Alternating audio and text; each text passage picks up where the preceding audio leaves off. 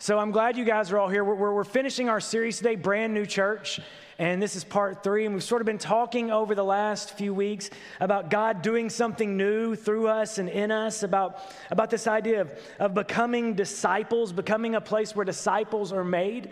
And uh, I've enjoyed this, and I hope you have too. And the question we started off with is Are you ready to worship this year? Are you ready to worship this year?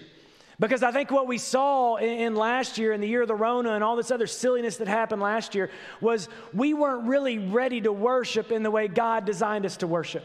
When the chips were down, when difficulties happened, when all these things went down, we weren't really prepared to worship in the way God commands us to worship. And remember, God says to worship by, by offering all of your body as a holy and living sacrifice. And that was hard last year. There was a lot of things happening. And so for many of us, we got distracted. But when we read the stories of this book, when we read the heroes of the faith in this Bible, we see a people who weren't distracted by the world. We see a people who were able to worship no matter what was going on.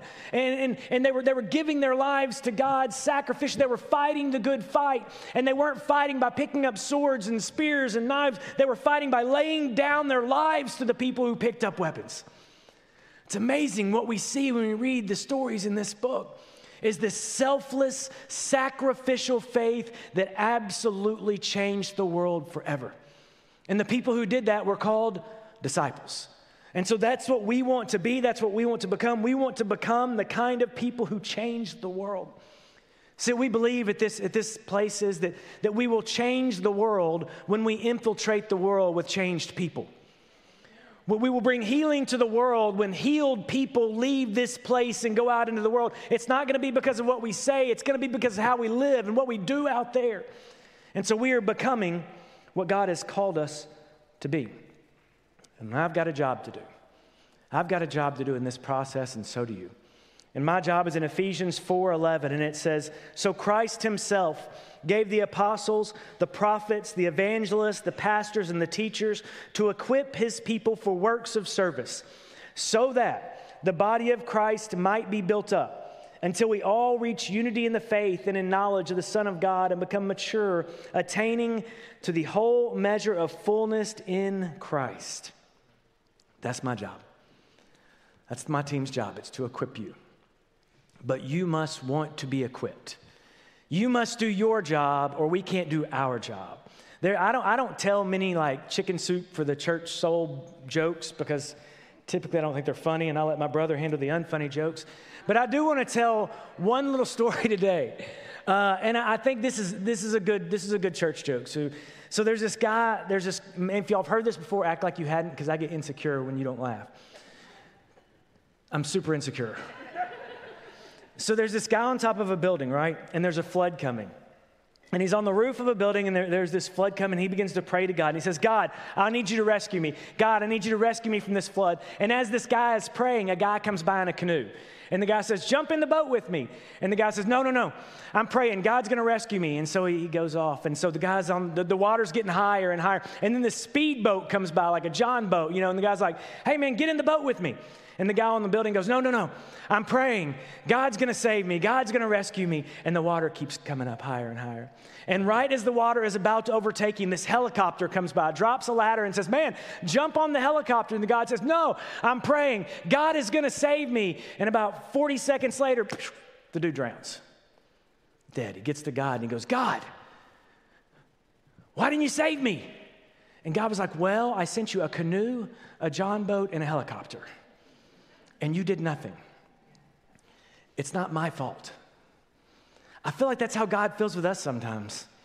Like we're like, God, I want this, I want that, or, you know, God, why aren't you moving in this situation? Or, God, why, why, why? And God is like, I have given you so many opportunities to become equipped and prepared. And you're not taking the opportunities I give you. I can't trust you with a little. Why am I going to trust you with a lot? And so, if you're, if you're not becoming equipped, one day you're going to stand in front of God and you're going to answer for that. I'm not going to answer for you, I'm only going to answer for me. And if you get to heaven and go, Well, I'm not equipped because Tommy didn't do his job, God's going to go, Oh, gosh. Let's talk.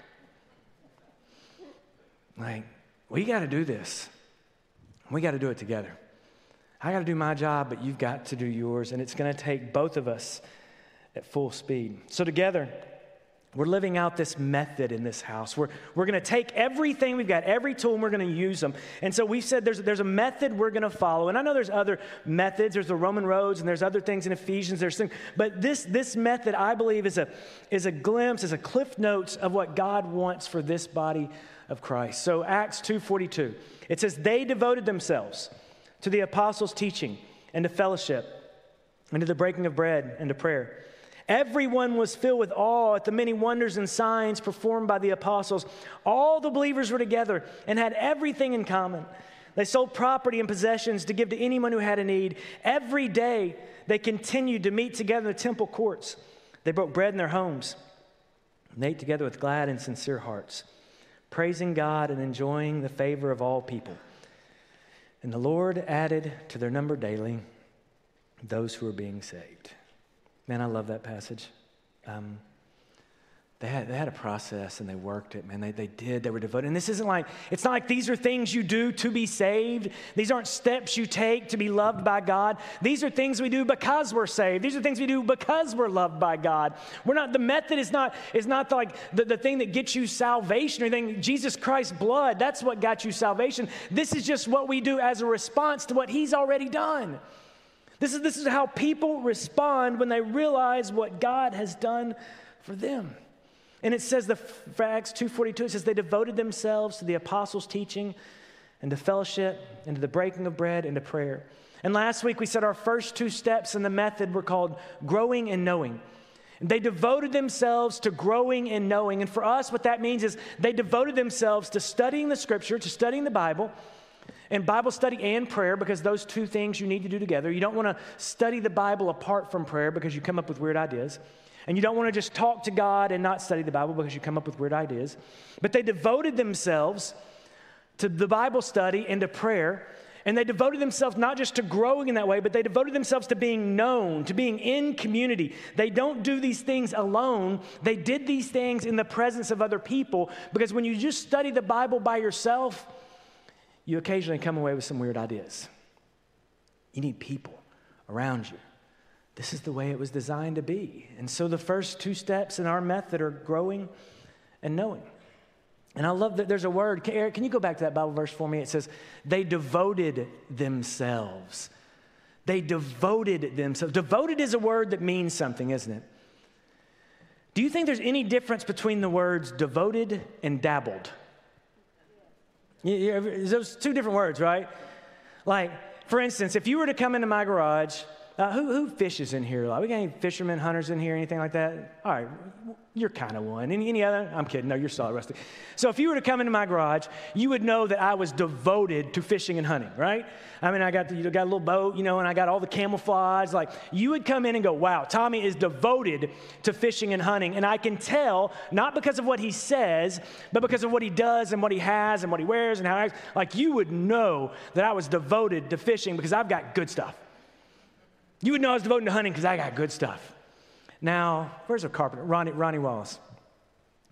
Not only would you know that I was devoted to fishing and hunting because my garage is full of that, I built a shelf in my garage the other day. I haven't even told the story yet.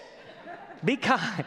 Ronnie, if you were to come into my garage, Ronnie's done some business. If you were to come in my garage and see the shelf that I had built, just based on what you know about me, do you believe that you would think I was devoted to shelf, shelvetry?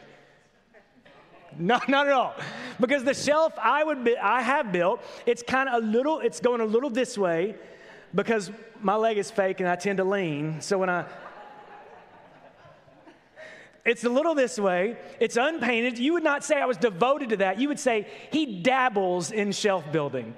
Because there's a difference in it, right? When, when, when there's a devotion to something, there's an output, there, there's obvious things. And my devotion to hunting and fishing is obvious because I provide meat for my family. They eat well because I'm devoted to killing things for us to eat. and you can see it. I dabble in carpentry. And you can see it by the way I built the shelf. Devotion and dabbling aren't obvious because of what you say, they're obvious in the output of what you have done. You'll see where I'm going with this one? Devotion to knowing and growing is not about what you say. There should be an obvious output in what you've done that demonstrates devotion, that demonstrates care, that demonstrates quality, that demonstrates that you are like this means something to you. The output is not about what you say, it's about the product that you produce, that what's going on in your life. Guys, they didn't know that disciples were disciples because their name was on a list. They didn't know that disciples were disciples because they got up in front of a church and said, I, I pledge to support this church, blah, blah, blah. They knew they were disciples because of the, the output of their life. The knowing and growing were apparent by the things they did. And this is what God wants for us. And we believe here that if you're devoted to knowing and growing, there should be some obvious outputs. And those obvious outputs are the next three parts of the method, and they are serving giving and praising. And these aren't more religious activities. This isn't religious duty. This is what you do because your devotion has led you here. If you are devoted to knowing and growing, then giving and serving and praising should be the automatic output of what you're already doing. It's not more to do, it's just what happens when people are devoted to the first two. And the good news is, y'all already said yes. Which makes this whole thing really easy. So let's talk about these next three steps today. And I, man, I'm so excited about this. Serving is the first step, by the way. So knowing, growing, serving. Ephesians 4 1. So Christ himself gave the apostles, the prophets, the evangelists, the pastors, and the teachers to equip his body for works of service so that the body of Christ might be built up. All right, go, go back. Yeah, good, thank you. To equip his people for works of service. You guys all read this with me. To equip his people for works of service. So, what are you being equipped for? Works of service. This is why you're being equipped. We're not being equipped so we can sit around and talk about how equipped we are. I'm equipped, you're equipped. I mean, we're so equipped. We're doing it so that we can go do what equipped people do, which is go serve. The output of, of equipping, the output of knowing and growing, the output of these things aren't people who can sit around and win Bible trivia games. That's, that's not the point. It's so that we go into the world and serve people. Like this is what they did. As a matter of fact, in Acts 2:43, it says, Everyone was filled with awe at the many wonders and signs performed by the apostles. Okay, so these guys are full of Jesus, they're full of the Holy Spirit, they're committed to knowing and growing, and then they begin to go out and people are actually seeing what they're doing, and they're filled with awe at the signs and wonders. And do you know what most of the signs and wonders they did revolved around? Healing people. They, it's not like they said, watch, here's a sign. I'm going to take a fireball and make a, you know, a pelican out of it. That wasn't what they did. They went out into the world and served people. They helped people. They healed people. And when people saw these people equipped and serving, they were like, now there's something different about that. There's something different about those people who aren't just talking about it, they're out in the world and they're living it. And God began to, begin to perform miracles because these people were so devoted. They served selflessly and sacrificially, and they went out into the world, guys. And you have that opportunity here. You have that opportunity here to go in the world and do signs and wonders and, and show people what it looks like. Every Friday night, you have this opportunity to serve in the streets. Every Friday night, there is a group of people from this place who go into homeless camps and love people. You have this opportunity. And I've been with them, and when I see them, do you know what I see? I see signs and wonders. I see signs that my God is alive. I see wonders that people still care and that, and that not everything's a fight, that sometimes we can unite around something bigger than ourselves. I wonder at the greatness of my God when I see these people serving on Friday nights. And you can do that. And if you don't want to, you can do safe families here. We, we provide for, for, for parents and moms who, who make the choice to keep their child and they need someone to come along beside them and help them and love on them. And we need to be those people. And you have that opportunity here. But you don't just, you don't need me to tell you how to serve. Somebody's going to stand in front of Jesus one day and go, I wanted to serve, but Tommy never told me how. And Jesus is going to go, ay, ay, ay. Really? You don't need me to tell you how to serve. look around and find someone and then love them. My favorite call, and I'm not making fun of any of y'all, I am a little of everybody, of all of us, myself included, is when someone will call me and say something like this um, Hey, Tommy, my neighbor next to me is a, is a single widow and her yard really needs to be mowed. Can you send someone from the church to mow it? Hmm. And every time I go, Yeah, yeah, no problem. Can I ask you a few questions first? Uh, what's their address? Blah, blah, blah. Okay, do you have a lawnmower? Yes. Okay, great. We just accomplished this mission, didn't we? Walk over there and mow their grass. Can someone from the church, I, have got a neighbor who needs their electric bill paid. Can someone from the church come and pay it? Yes. Who? You. I mean, you are the church, guys. You are the body of Christ for the world. You are the temple where people come to experience God. If you see someone that needs to be served, then just serve them up. You're all waiters and waitresses at Chili's now. Just serve them up. You have the ability to do exactly what God needs you to do in the moment. and You don't need me to tell you how. But we are going to commit to serve like never before. As a matter of fact, this summer, we're going to do something we're calling the Summer of Serve. And none of us even know what that is yet, but we know it's going to be super cool. And you're all going to have the opportunity to do it with us. We are going to spend an entire summer focused on serving because that is what people do. It is the automatic response to the devotion that's already in you. Acts 2:44 says, by the way, this is the next step and it's called giving. Acts 2:44.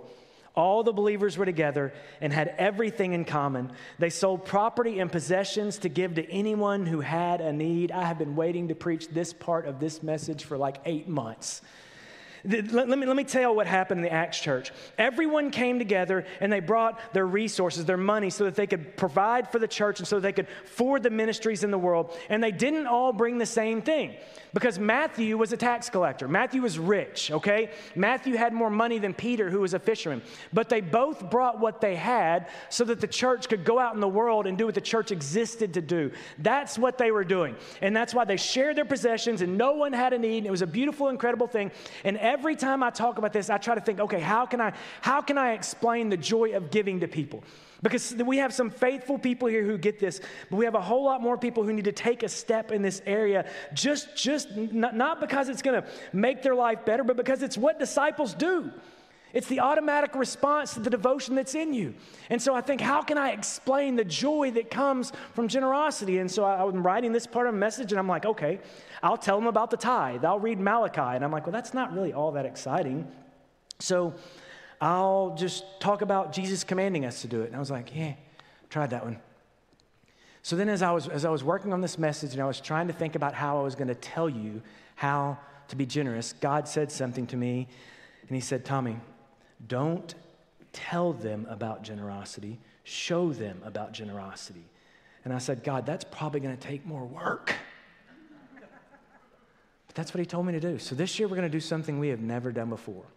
Um, guys, we give a certain amount of money to local missions every year, and we, we invest. And I'll be honest, it's, it's a good amount, but I don't, I don't think it's ever been what it should be. And so I'm putting together the budget for 2021, and this is a while back. And what the process goes like this for those of you who are wondering I have to put together a budget and then I have to present it to church council to get their approval and everything. And so that's basically how it goes because they don't just let me make these decisions. So I'm putting together the budget, just like many of you might have a written budget for your family. And I'm looking at the numbers from last year and I'm saying, all right, in 2020, our giving was down somewhere 5, 10%, which is not bad considering everything we've been through. It actually shows a tremendous amount of faithfulness on your part. And so I'm looking at that, I'm going, okay, okay. So I put together a budget for 2021 and I reduced it by 20%. I said, we are going to spend 20% less in 2021 than we spent, blah, blah. And I'm just thinking about this. And I put together a budget that was safe and it was, it was good, and I knew we could do it. And so I'm getting ready to, to close my computer and present this to church council, and God spoke another word to me, and He said into my heart, into my spirit, You are boring me right now. And I was like, What? And He said, You're boring me. He said, You have put together a budget that didn't require me. He said, If you don't want me involved in your church's finances, then handle it. But if you do, then do something that requires me because you're boring me right now. And I said, okay. So I began to think, God, what is it you want from us? What is, it, what is it you want us to do? And so God said, I want you to invest in your community in a way you never have before. And I said, okay, what's, what's the amount? I mean, you know, let's do business, God. Here we go. Let's go. How much are we talking? And then God spoke a number to me. And this is the number we're going to invest in local missions this year. And the number we're going to invest in local missions in 2021 is $100,000. $100,000. That is a lot of money, guys. That's a lot of money. One, and, and, you're thinking, well, don't we have a building to pay for? Yes. And you have a home note, and you have a car note, and we all have other obligations for our money. But our top obligation off the top is going to be roughly 10% of what I think this church is going to bring in this year. That is a tithe. Our church is going to tithe to demonstrate tithing so that we understand the power of generosity. That is $8,000 every month we're going to invest in local missions in this community and we cannot do that if God does not move in a way He's never moved before in this house. Amen. Let me tell you how we're going to do the first one this month. This month, we've got two organizations we're going to invest in, and I am super proud and excited at both of these. And the first one is we are going to write a check tonight for $4,000 to an organization called Deeper Still. Deeper Still is an organization that has uh, won my heart uh, because it has won the heart of some of my friends. And it isn't, oh man, it's so beautiful. Guys, y'all, y'all know we, we value life in this place. And we value the life of the unborn. And we do. And we're going to demonstrate that. We also value the life of a woman who's made a decision to terminate life. And Deeper Still is an organization that provides spiritual, emotional, and mental healing for women who have terminated their pregnancy. There are millions of women in the church who have made this decision. I wish we would have maybe done more on the front end, but we didn't. But we cannot let them remain uh, feeling full of shame and guilt and all the things that rob us from life. We are going to be a church that values the life of the woman all the way across her life. And I could not be more excited to write that check. Second check we're going to write is, is a $3,500 check to an organization called Safe Families for Children and Safe Families for Children comes along. Guys, and I'm just being like completely blunt because there's no reason not to. I get so tired of the church telling women to keep their babies and then abandoning the women who keep their babies. Like, what is wrong with us? That's an unacceptable response for a church that values life. And Safe Families is an organization that comes along beside these young moms and these, and these women who are in. Imagine you're 19 or 20 years old and you're in a city where you know no one and you're pregnant and you've got no village to surround you. The church should be the village that surrounds those women. And Safe Families is an organization that does that. So I am proud to write that check, and I hope it's the first of many because they are doing good work. And I can't, and, oh, we got $500 left for those of you doing the math. You're like, well, I know he stinks at math, but this one isn't that hard. The other 500 we're going to invest in our homeless ministry. You know why? Because we value those lives too. $8,000 worth of checks being written tonight. And it's your money, and it's my money. And I could not be more excited about what we're doing with it this year. And so I'm asking, eh, good news is y'all have already said yes to this. Guys, commit to this. Commit to doing something different in the world. And we're, we're going to support organizations that love people and, and, that, and that foster care and understanding. And like, this is what we should do. Why? Because it's our religious duty? No, because it's the natural output of our devotion to knowing and growing. And so we will be a church that demonstrates generosity. And I can't wait. And the final part of our method is a word praising. So it's knowing, growing, serving, giving, and praising. And praising is the natural output of what happens when you're knowing and growing and giving and serving. Right? This is just what people do. It's said in Acts that they, they broke bread together in their homes and they ate together with glad and sincere hearts and they were praising God and enjoying the favor of all people. And the Lord added daily to their number those who were being saved. Listen to that. They, they broke bread together. They're praising God with glad and sincere hearts. And why were they praising God in an area where you would be put to death for praising God? And I can tell you why. Because all week they had been devoted to growing.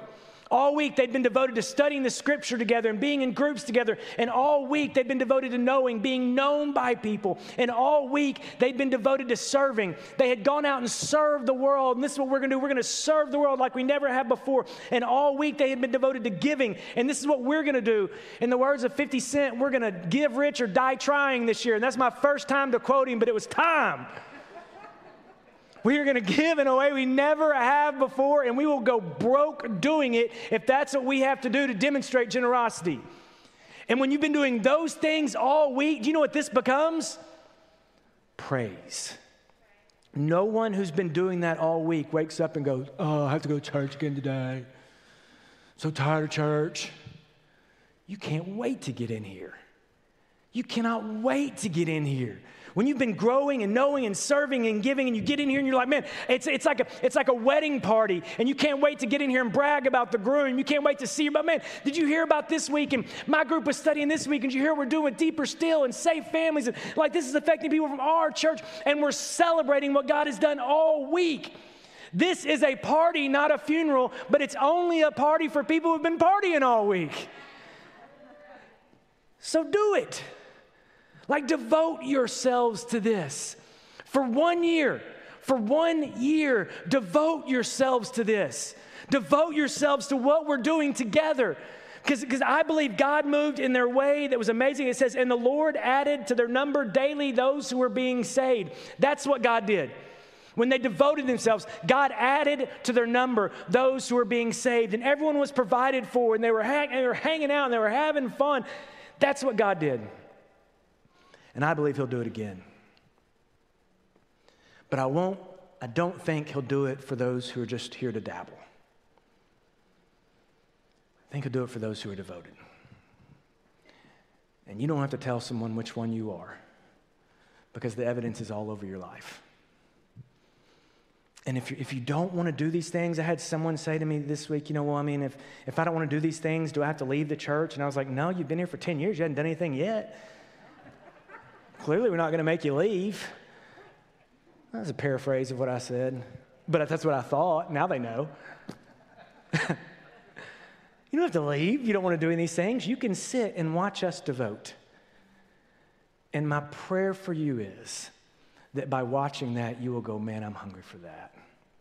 I had a friend, and I don't even know if this analogy makes sense, but it made sense to me. He and I were riding home from a, a time together, and he doesn't really believe what we believe in right now. And, and he said, You know, Jones, he said, um, this is so, so weird, but he's one of my friends, so you can imagine how weird he is. And he was like, it, It's almost like you're saying you've got a lobster, and that lobster makes your life better. But I believe that there's lots of lobsters that can make my life better. And your lobster, meaning Jesus, is just one of the many lobsters. Like I could pick a lot of lobsters. And I said, okay, friend, imagine this then. Imagine a place where everyone came in and they rallied around the same lobster. Imagine a place where, where you would see them worshiping and it was so contagious. You're like, I want that lobster. Imagine a place where people were constantly out in the world laying down their lives for other people, not trying to prove their point, but actually trying to change the world. Imagine a place where they use their time and their energy and their money to make sure that everyone tasted the lobster they had. And my friend said this, and I'm not kidding. He said, If I ever saw a church that served that lobster, I'd probably change my mind. Guys, no one ever has a problem with Jesus. I was, I was at the gym this week and I was talking to a guy, why don't you come to church? Why don't you? At, at no point did this guy said, because I don't like Jesus. You know why they don't do it? Us. Because we're not devoted. Because we're not devoted. We've dabbled in Christianity too long. Now it's time to devote ourselves to becoming like Christ. And for those who will do this, we will change the world together. We will change the world together. And so we're going to ask those of you who want to do this, uh, we're going to have covenants available. I think you can get them online or in, in the lobby, and you're like, oh, I'm going to have to sign something. I'm going to ask you to sign something with someone. I'm in covenant with the leadership team and, and with, with my staff and with my family of, of here's what we're going to do. Here's how we're going to grow, and here's how we're going to know, and here's how we're going to give and serve and praise. And I have, I have a written covenant, which, which we wrote. And we want you to sign that covenant and be in covenant with someone. You don't have to be in covenant with me. You don't have to tell me anything. Be in covenant with you can be with your spouse, you can be with your best friend, but look at someone and say, I'm devoted, are you? Will you devote with me? Then, if so, let, let's sign this thing together, let's exchange it, and let's hold each other accountable to devoting ourselves to something greater than ourselves for one year. It's, we, don't, it's, we don't have a full year now. And like three months of that is summer of serve. Guys, let's do this. The Bible says God is looking for a place that is faithful. He is scanning the world for hearts that will surrender it all to Him. I believe God has the power to do great things in this community, and I want to be part of it. I'm going to stand in front of Jesus one day, and He's going to look at me, and He's not going to say, Tommy, but He's going to say, What did you do with what I gave you? And I hope and pray, and I'm intentionally deciding to live my life in such a way that I can look him in the eyes and say, I gave you everything. So that I might hear the words that we all want to hear Well done, my good and faithful servant. But that will not happen if you just decide to dabble.